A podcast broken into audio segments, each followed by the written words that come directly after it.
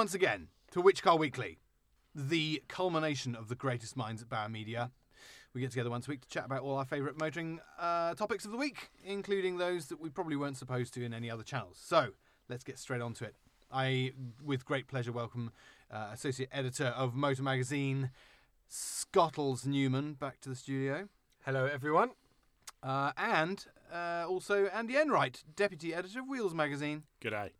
And if you needed any reminding, my name is Daniel Gardner. No one would need reminding. Well, for all the wrong reasons and for topics we were talking about off air. Um, sadly, that's all a little bit um, PG and PC. But what the things we are going to talk about today are far more family friendly, including the passing of a redoubtable automotive luminary and our favourite unloved cars. Does this mean we're not talking about the new Tool album?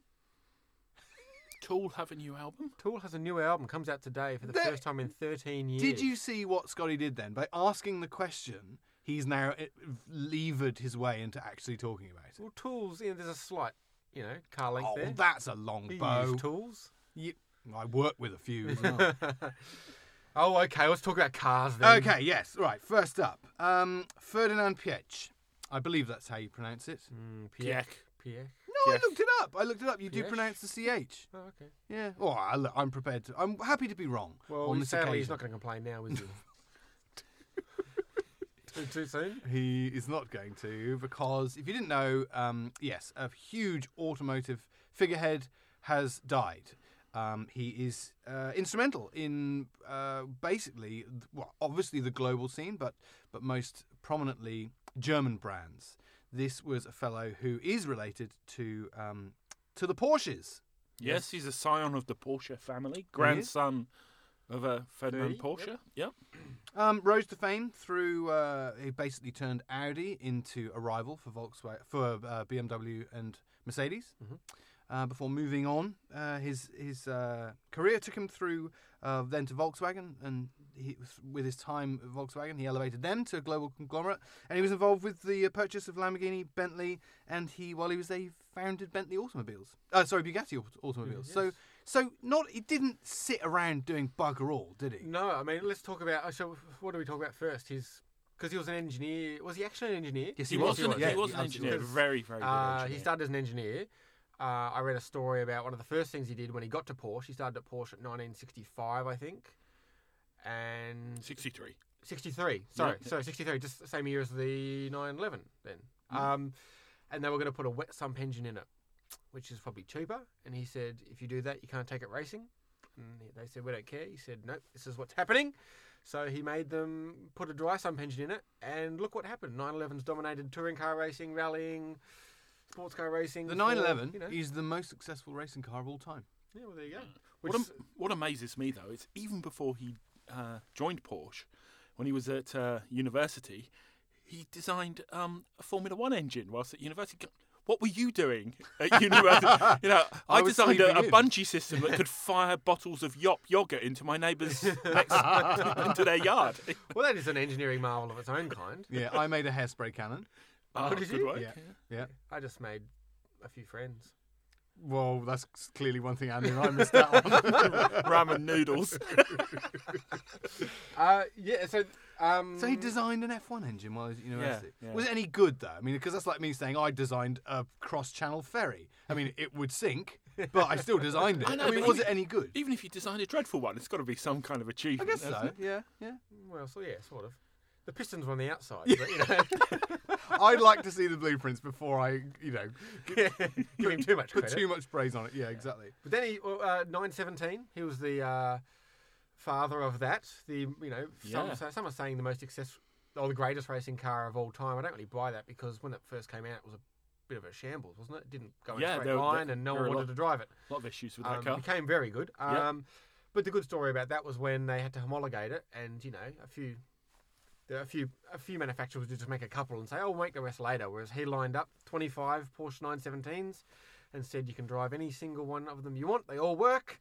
And they declined his offer, but yeah, he did did things properly. Old Yeah, man. yeah. I think what's interesting about that is, a he was so young when he embarked on this project, Mm. and b just the confidence that he had in himself because they ploughed so much money into that project. If it had flopped, it, it could have turned Porsche belly Yeah, up. well, well, the, the board I don't think they wanted to do it. He said, "No, like trust me, we'll we'll Yeah. get the money back on privateer sales when it, once it wins everything." But yeah, he certainly didn't didn't like um No. Chutzpah, did he? Backed himself. Yes, yes. Fucking what? Sorry, what's that word? Chutzpah. Oh, that's awesome. I, I yeah, yeah. I may have made it up. I've lived a sheltered life, or you just made it up. Yeah. Either way, it's coined, and we're going Okay. to use it. Fantastic. What other what other legacies? What is he? Is he? Oh, he was involved with the Quattro, of He course. was, The- yes. Uh, there's a fantastic feature in Wheels magazine if you wanted to grab one on shelves right now, unless of course you're listening many centuries after this podcast re- was recorded. Then it's fairly unlikely. Uh, but yeah, there's an awesome uh, feature in Wheels at the moment on the Quattro, and of course there would be mention of uh, Yeah, that. yeah. The lead um, lead engineer was a, a fella called Jörg Bensinger, but Piech was the guy who who pushed that project through. Um, a few years ago in Car Magazine, there was a story um, on another engineer who worked on Quattro called Thomas uh, Ammerschlager, and uh, Car credited him with a lot of the stuff behind uh, the Audi Quattro, and then apparently. Ferdinand Piech went absolutely berserk. Felt, felt he didn't get his moment in the sun there. Uh, while we're plugging Wheels, uh, on the Wheels website, in honour of his uh, passing, they uploaded a 1998 interview between Peter Robson, who wrote that Mm. Quattro story that we're just discussing. Um, Peter Rob- uh, Robinson and Piech, he interviewed him once in 1998. Uh, it's an amazing story. Go and read it. It's on the Wheels website. So yeah, Yeah, he was he was famously monosyllabic in uh, his interviews with journalists. He hated speaking to journalists. Not so- only is it a great story uh, in itself, but it's also a fantastic example of really good journalism and what, Mm. what Robbo is so good at. That unapologetic, Yes. not panding to, to PRs or the brand at all. Yeah, but the funny thing about that interview is that Volkswagen wanted uh, Peter Robinson to send uh, his copy to them for them to approve, and he refused to do it. yeah. And uh, that was '98, did you say? Yes. Um, and we never got another interview with Ferdinand Piech Mm. after Yeah. that. So he was he was really really autocratic. Um, he said um, that he hated uh, interviews. Somebody at Volkswagen said uh, in the PR department said, you know, he may tell you things, but only on his own terms and conditions. And he hates somebody stealing his thunder.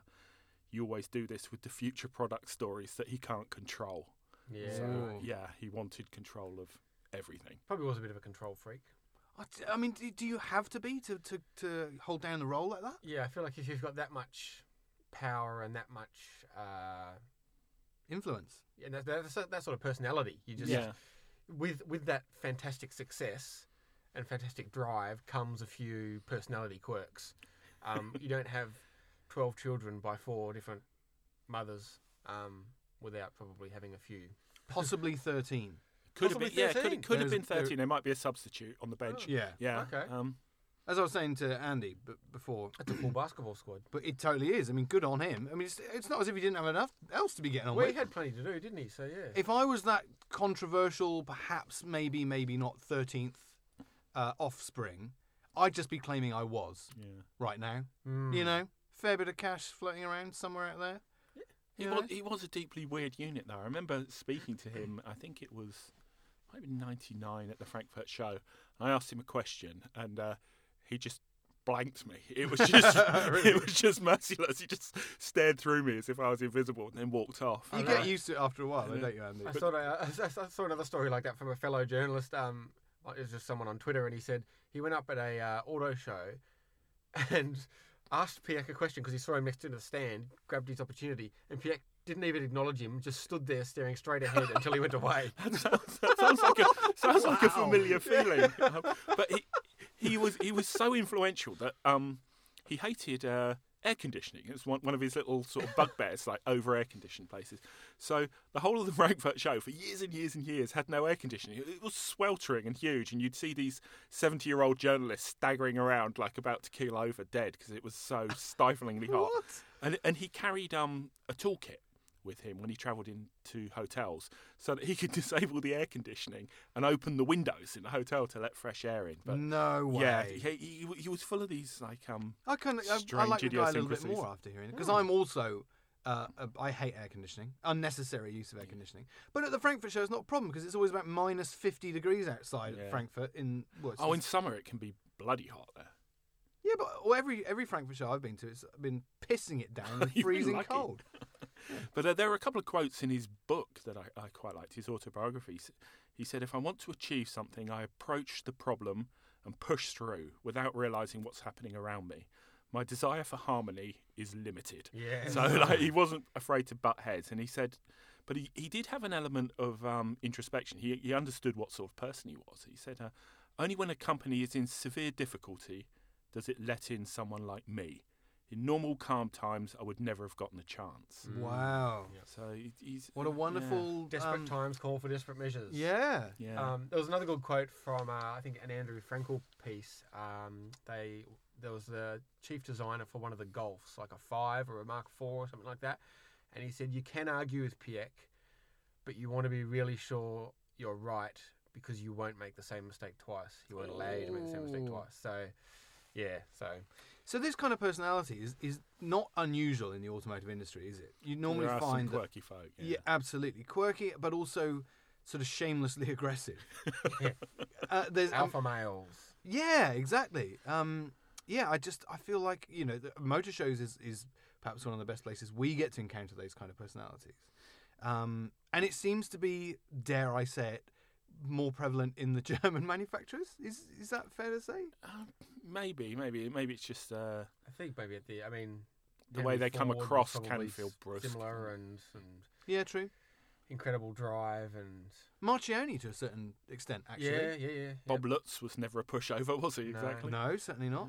But uh, Um, there's there's also a really interesting thing that I discovered not that long ago, um, that there is a condition, uh, if that's even the right term to describe it, called corporate psychopathy, um, Ah. where they're obviously you know when you talk about psychopaths, everyone immediately jumps to the the vision of a murderous psychopath, as portrayed in many horror films. But the the condition, the mental condition of being a psychopath, can actually be the non-murderous type, but you can still have the same Tendencies. traits and Yeah, tendencies. right. And you find in organizations that there is a concentration of corporate psychopaths at the top of the, the pecking order because these very charming personalities, but also completely unbeknownst to most people around them, cold and emotionless. no Mm, empathy. ruthless, Yeah. Zero empathy. They've worked their way to the top. And what they find, just reading, I urge you, if you don't know about it, to read a little bit more about it because it is fascinating.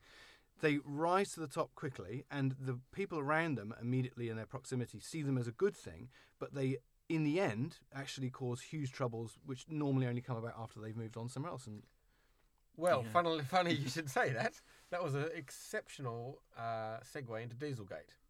thank you very much. That- That wasn't my intention. Yeah, But I'll take the credit anyway. because uh, Dieselgate, uh, Piech um, basically got booted in favour of Martin Wink- Winterkorn, who became v- VW Group's next head honcho. But then, was a month later, six months later, it wasn't very long after that, that the Dieselgate scandal broke, and there are rumours that Piech actually uh, tipped off a few people that he, uh, the, the how deep it went and how far back they knew about the problems. Um, yeah, I, I think the thing that people have str- have a struggle with is to balance how hands-on Piech was with not knowing anything about Dieselgate. Yeah. Tho- those two things Mm. don't look no, to jibe. no. How, how could you not be that um, interwoven to the organisation and not at least know something? But That- it it was it was exactly that win at any cost Yeah. mentality that Piech had. You know, we're going to make Volkswagen the number one car manufacturer in the world. That that stressed everybody underneath him to such an extent Mm. that there was this bending of the rules. Yeah. Um, But he know, escaped any uh, of the Mm. ramifications Yes, of, of Diesel. He, he was, he was He found completely not responsible Yep, for anything. yep. which- How, how? I mean, I don't understand how pretty much they could have lined up everyone in the upper management of Volkswagen during those years and said you had to have known. How could Yeah. you not? And if you didn't, then that makes you a terrible manager. That's right. That's right. But then I suppose he was gone by then. Uh, Yeah. Shall we talk about some of his failures? Please. In in in, in, just in just before we do that, Yep. some of his successes. You know, Yep. the Porsche 917, Other obviously than Audi Quattro. children. Yep, yep. He was very good at uh, creating huge amounts of Yeah. children, poor at contraception. Um, Bugatti Veyron, platform Oh, was that a failure or was it a Ooh, that's success, the yeah, it could go either way. Same, Mhm. same. I suppose you could argue VW XL1, Audi A2, but Yeah. yeah, saved Volkswagen, dual clutch transmissions, a thriving Lamborghini, and you know, Hmm. dodging Dieselgate. That's Yeah, that's a absolutely. bit a. Well, Well but that's the interesting thing, isn't it? Good Like, time to check out. even his failures were kind of successes. Like they weren't failures for any other reason than the fact that they were unbelievably successful at what they wanted to do. They were just sort of ahead of their time. Like the Audi A2 yeah, was a fantastic car for its time. Super frugal, lightweight. It just Mm. cost a fortune to build. Yeah. It was too expensive. Likewise, the Veyron, it did what it, like they re completely revolutionized the Yeah, supercar yeah. hypercar segment. It's just that it cost them like a seventy billion squillion dollars to actually I actually know, get and the the, thing working. the VW Phaeton was a magnificent yeah, car, absolutely. It was Absolutely. a Bentley with a VW badge, Yeah. but but it's just almost like a vanity project. though, Yeah. isn't it? But when it comes to cars like the Veyron, and I would say that that is one of the greatest successes of in in automotive history because it wasn't a commercial success. It No. didn't. It was never going to make them a lot of money. I don't think they ever intended it to. But they were they were exactly the right time. That they had proved many other technologies and their the ability of Volkswagen, and people were starting to realise that it was a conglomerate and it had you know various brands within it. That technology can be passed side to side and uh, cascade around that car proved what Volkswagen was capable of, irrespective of what it, which brand it applied it to. Yeah, So they would have they they would have spent double on that car to, to make the world see that they could they I- could build the yeah, world's it's, fastest. It's car. hard to create to position these things as failures in terms of as a product, as Mm, an engineering standalone thing. You know, Piech was an amazing product guy. Say what you want about him. He, I don't think there's anyone who rivals him. But if you look at the the corporate history, you know, he never got Horch off the ground. Um, he he wanted to revive that brand, um, which goes back to sort of Auto Union, Mhm. Audi's early days. Mm. Um, that never happened for him. Um, he got the rights to manufacture Rolls Royce, but never got the name. Um, that was something that always rankled ah, with him. because he did um Mm. just prior to, just that was one of the things in that Peter Robinson interview. I didn't know the background on that. They were talking about how much he was gonna pay for it and stuff like that. So they're in the negotiations at that point. So that's Yeah. interesting. So Losing that to BMW. BMW a got stab one to over the heart. there, didn't yes, they? Because yes. well, so they got the rights to build them, but you can't build Rolls Royces without the Rolls Royce badges. on them, yes, so- exactly. you can, just no one will buy them. Yeah, that's true. You have to call them Horchs. You can you can talk about all of these brands and and models within uh, his influence and his tenure, um, and take the Veyron as an example. Whether it was successful or not, they didn't have any trouble selling on a- any of them, did they? No, no. no. uh, So as in we, that as regard- we've seen subsequently, they can just raise the price and Yeah, there's still demand. Yeah, that's right. Well, I Um, read a quote from a I can't remember which executive it was. Might have been Porsche, might have been Ferrari, but they all said that we have to like thank. They didn't say Pierre because they said VW, but essentially it was him because we had no idea that there was a market for million dollar, million euro cars. Wow. Mm. yeah. You know, the, it was around. You know, the Enzo came out three hundred thousand pounds, Carrera GT, all that sort of thing, and then the Veyron came out at a million euros or a million pounds or whatever it was. No one else had the balls to go there, and now Mm. obviously it's exploded. You know, Yeah. the Koenigseggs, the Yeah. Paganis, the Chirons, everything. Like he has inadvertently made a lot of manufacturers a hell of a lot of money. Yeah. So, with that as a standard, then, as just one uh, indication of success, one representation of a car doing well is sales. So, that takes us on to our next talk topic for today. Yes. Good cars that we can objectively say are very good, but didn't sell. And there are some. I mean, there's some Piech magic in there. The, the A2, the Phaeton, The obviously. Phaeton is a great Um, example, But yeah. so closer to home. I'm interested to hear what you guys have to say about this. All right, who's going to kick off then? Um, I'll kick off with one. I, I'm sure you guys will have your own opinions on this car, but uh, one of the best cars that I ever drove, um, which didn't sell at all well, was the Lexus LFA. Oh, yes. What a thing that was. And I don't think anybody kind of really understood what it was at the time and how special it was. Mm. such a special. Like that's the thing. It's it came out. It's very similar to the Veyron. That car. It had an enormously long gestation period. They couldn't Yeah. get it right. They had to make it twice. Once out of aluminium, then out of carbon fiber. Um, Is that right? I didn't know that. yeah, but um, that's. I think in its own way, it's every bit as special as a Veyron. Like it doesn't get those plaudits because it doesn't ha- it doesn't do 400 kilometers an hour. But you look at the packaging of that car and how they built it and the levels they went to. It was a similar money no object engineering technical you know showcase for what Toyota could do, and that car is absolutely magnificent. Have you driven one? I have. Have you driven one? Yes. Oh, right. I'll just I'll leave now, shall I? It has to be one can- of the best sounding road Yeah. cars ever built. Well, that's something thing I have been able to appreciate. The only that thing actually that, um, that ages it is the gearbox. If you put a proper like a modern double clutch in that gear in that Yeah. sorry a modern double clutch in that car and re-release it right now, it'd still Yeah. be one of the best cars. But do you, do you remember seeing all those tickers? This is how many Lexus LFAs are still unsold. This is- Yeah. this- this- Oh, Yeah. don't, yeah. Don't. Can you imagine? Oh, I mean, that's this is the mark of a great car. Is if you're sitting there with one in your garage now and you have a huge smug grin on your face Yes. because you realised what it was going to be in the future. Hats off to you. Uh, Scott, what's one of your recommendations of great cars that didn't sell? I'm going to go from the other end of the spectrum. and Yes. Say the Kia Proceed GT. Absolute cracking car. I drove that car and we put it up against in a comparo with similar sort of price, you know, Mazda 3 SP25, uh, Holden Cruze SRIV, that sort of thing, and it wiped the floor with them. It Yep. blew everything else away. It was so good to drive. It was, you know, it was fun. It was grippy. It had a cool little engine, great little manual gearbox, Looks and great. no one bought it. Why though? Three door only, manual gearbox only. Exactly. Exactly. Which just The- makes the, you despair at humanity. the re- recipe for disaster in Australia. I know. but it was was it 1.6 turbo? Yeah, 1.6 turbo, 150 kilowatts. So um, That it was the got- same engine as your old Hyundai i30 SR, was that? It was, Yes. That, uh, and that was a cracking car, Yeah. which does sell very well because Yeah. it's available as an auto and you can get four door. That's Yeah. right. Um, I'm going to weigh in with one. Uh, the Volkswagen Passat W8 4Motion. Oh yes. Ooh. What a now there's cracking car! There's a rare bird. Very rare. Was available in Australia. Would you like a fact about that car? I want all the facts you can give me. So they made, um, so 17 W8 Passat 4Motion wagons Oh, with a manual went to the US. come on. Yep. Can you imagine? Thank you got to one uh, of Jonny those? Lieberman for that little tidbit. Um, so a huge amount of car for your money. So you have eight cylinder performance. Have you heard one? Do In they a com- sound? They They sound, sound amazing. Yeah, jump on any web video streaming service. See, I'm not being brand specific. Mhm. Uh, and have a listen. Turn it up loud because they sound awesome. They're just like any other of Volkswagen's weird VR engines. So it's a single cylinder head. Um, no, hang on. Yeah, so two single cylinder heads because it's a W configuration. Sounds weird. You can tell it's Yeah. something something It's unusual. kind going of two V4s put together. kind Effectively, thing. yeah, yeah, yeah. It's And- awesome. Andy, what's next on your list? Oh, hang on, Um, just one oh, before one we more, move sorry, on. yeah, sorry, the sorry. reason it didn't sell, it was hundred thousand dollars.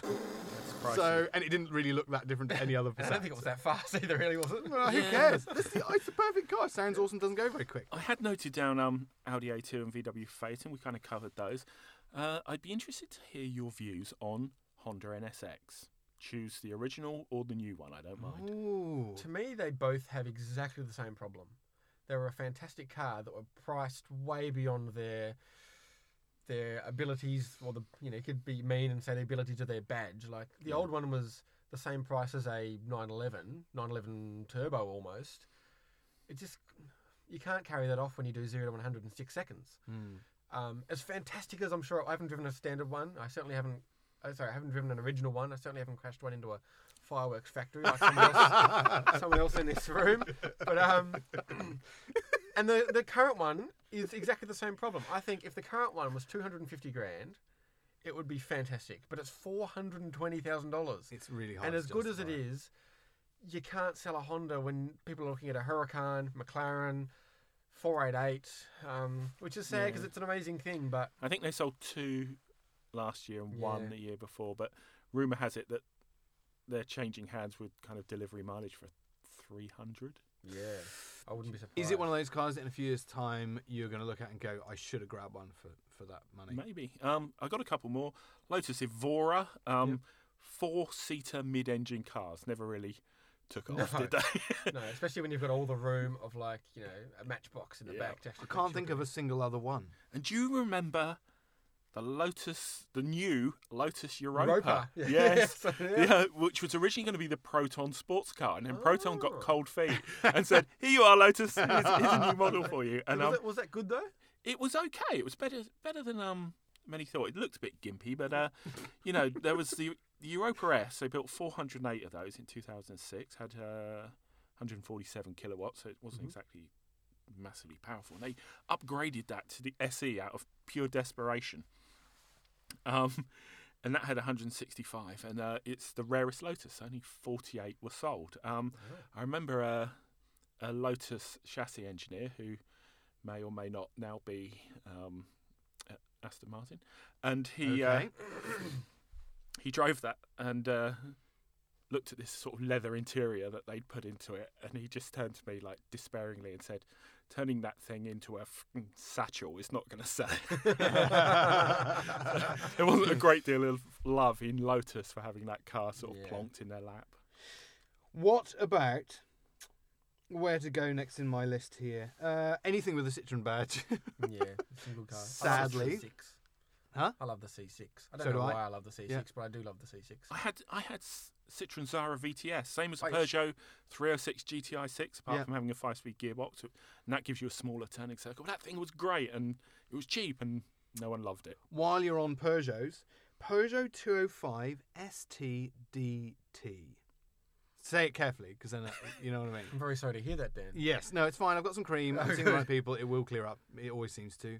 Uh, no, this was a Peugeot 205, sold in the UK and other places, uh, and it looked exactly the same as the GTI, but it had a 1.8 turbo diesel under the bonnet. Okay. So it was kind of weirdly quick in a kind of not actually anywhere near as quick as the GTI, but massively efficient in and great for a country where diesel was about three million pounds a litre. On the subject of 205s, I saw a tweet uh, this week.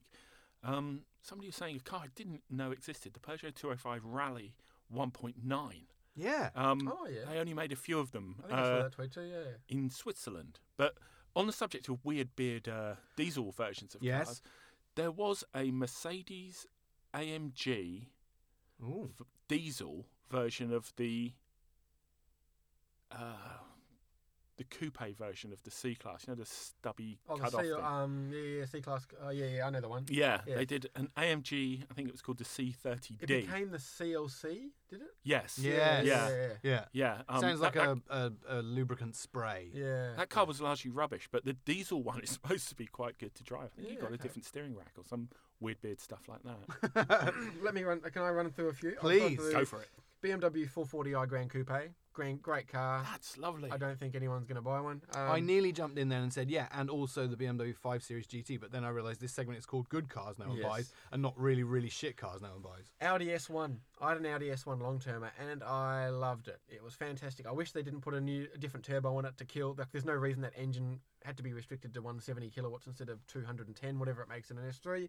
Um, but that was a fantastic little fun car. Why didn't it sell? Manual only. Mm, So once Yep. again. Um, it was a base- lot of money, wasn't it? Yeah, yeah, it was 50 grand. Oh, which so was there we go. You a got the bit double tricky. whammy there then. Um, base Audi TT is a fantastic thing. yes, it is. Um, probably the best TT, I think. Um, Agreed. Lexus GSF. Oh, yeah. No, No. not finding any favour. no. I mean, come on. Would you have that over, what does it compete with? It's a lot of money. Well, 150 grand. It's not too bad. Whose, whose salary are you on? Well, I'd steal all yours.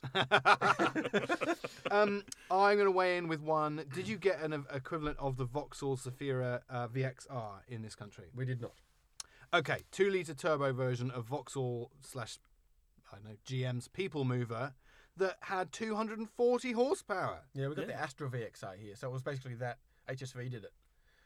Um, Yeah, but this is a Zafira, which is a, like a yeah, so but it's, but it's people that mover. engine. yeah, yeah, yeah, yeah, yeah. So the, Yeah. and that thing ma- was madly torque steery, so you put in a people mover. Yeah, with huge amounts of inertia, and it was dreadful. But it was really, really quick, and it looked cool from a distance. It just looked like a little, a little hot hat. Yeah, little seven-seater bus. It was it was really good fun. I drove one of those to the Nurburgring and back, and uh, did, did a few sneaky laps in it. Yeah, It was- nice. Didn't sell. Too was, was expensive. a laugh. Can I? Uh, the car I've probably mourned more than anyone else is the rear-wheel drive Jaguar F-Type R.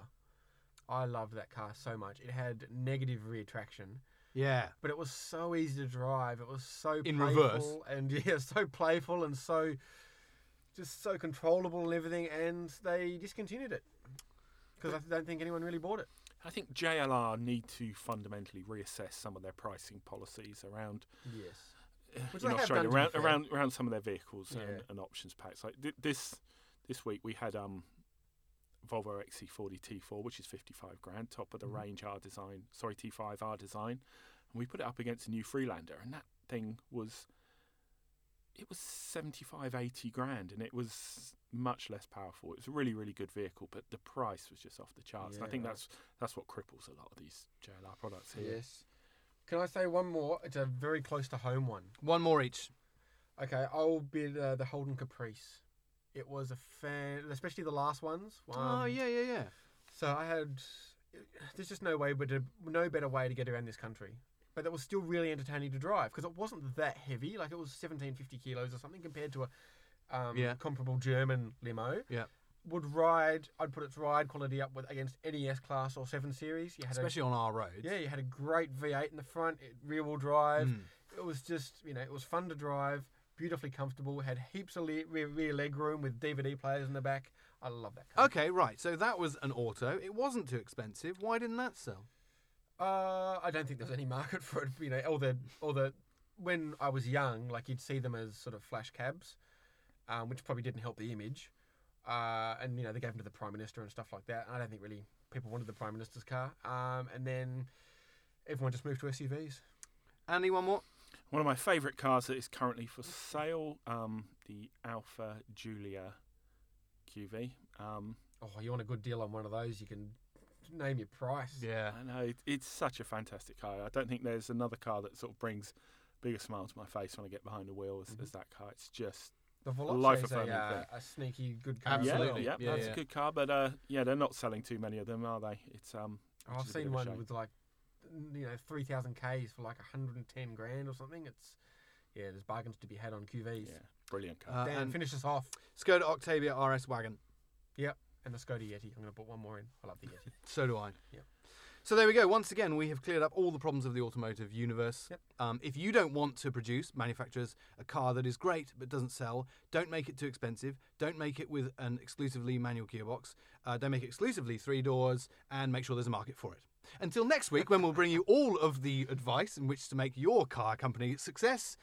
Do stay safe on the road. Get in touch with all of our various social media channels. Get on at whichcar.com.au, buy a magazine, give a friend a hug, and in next week we will talk to you all again uh, with plenty of other motoring stories. Thank you for listening.